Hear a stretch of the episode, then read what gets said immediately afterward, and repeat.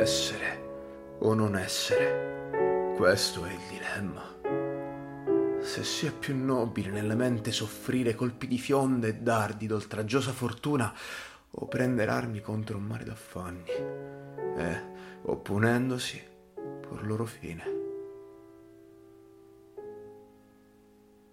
Morire, dormire, nient'altro.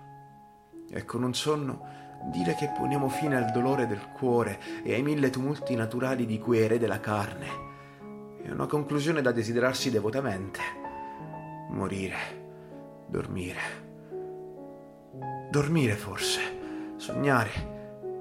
Sì, qui è l'ostacolo. Perché in quel sonno di morte, quali sogni possono venire dopo che ci siamo cavati di dosso quell'ogroviglio mortale? Deve farci riflettere. È questo lo scrupolo, che dà alla sventura una vita così lunga.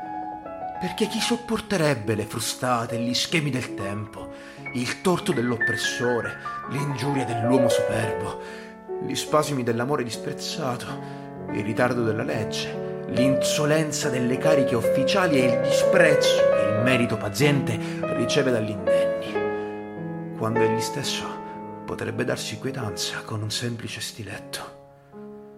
Chi porterebbe fardelli, grugnendo e sudando sotto il peso di una vita faticosa, se non fosse che il terrore di qualcosa dopo la morte, il paese inesplorato dalla cui frontiera nessun viaggiatore fa ritorno, sconcerta la volontà e ci fa sopportare mali che abbiamo, piuttosto che accorrere verso altri che ci sono ignoti.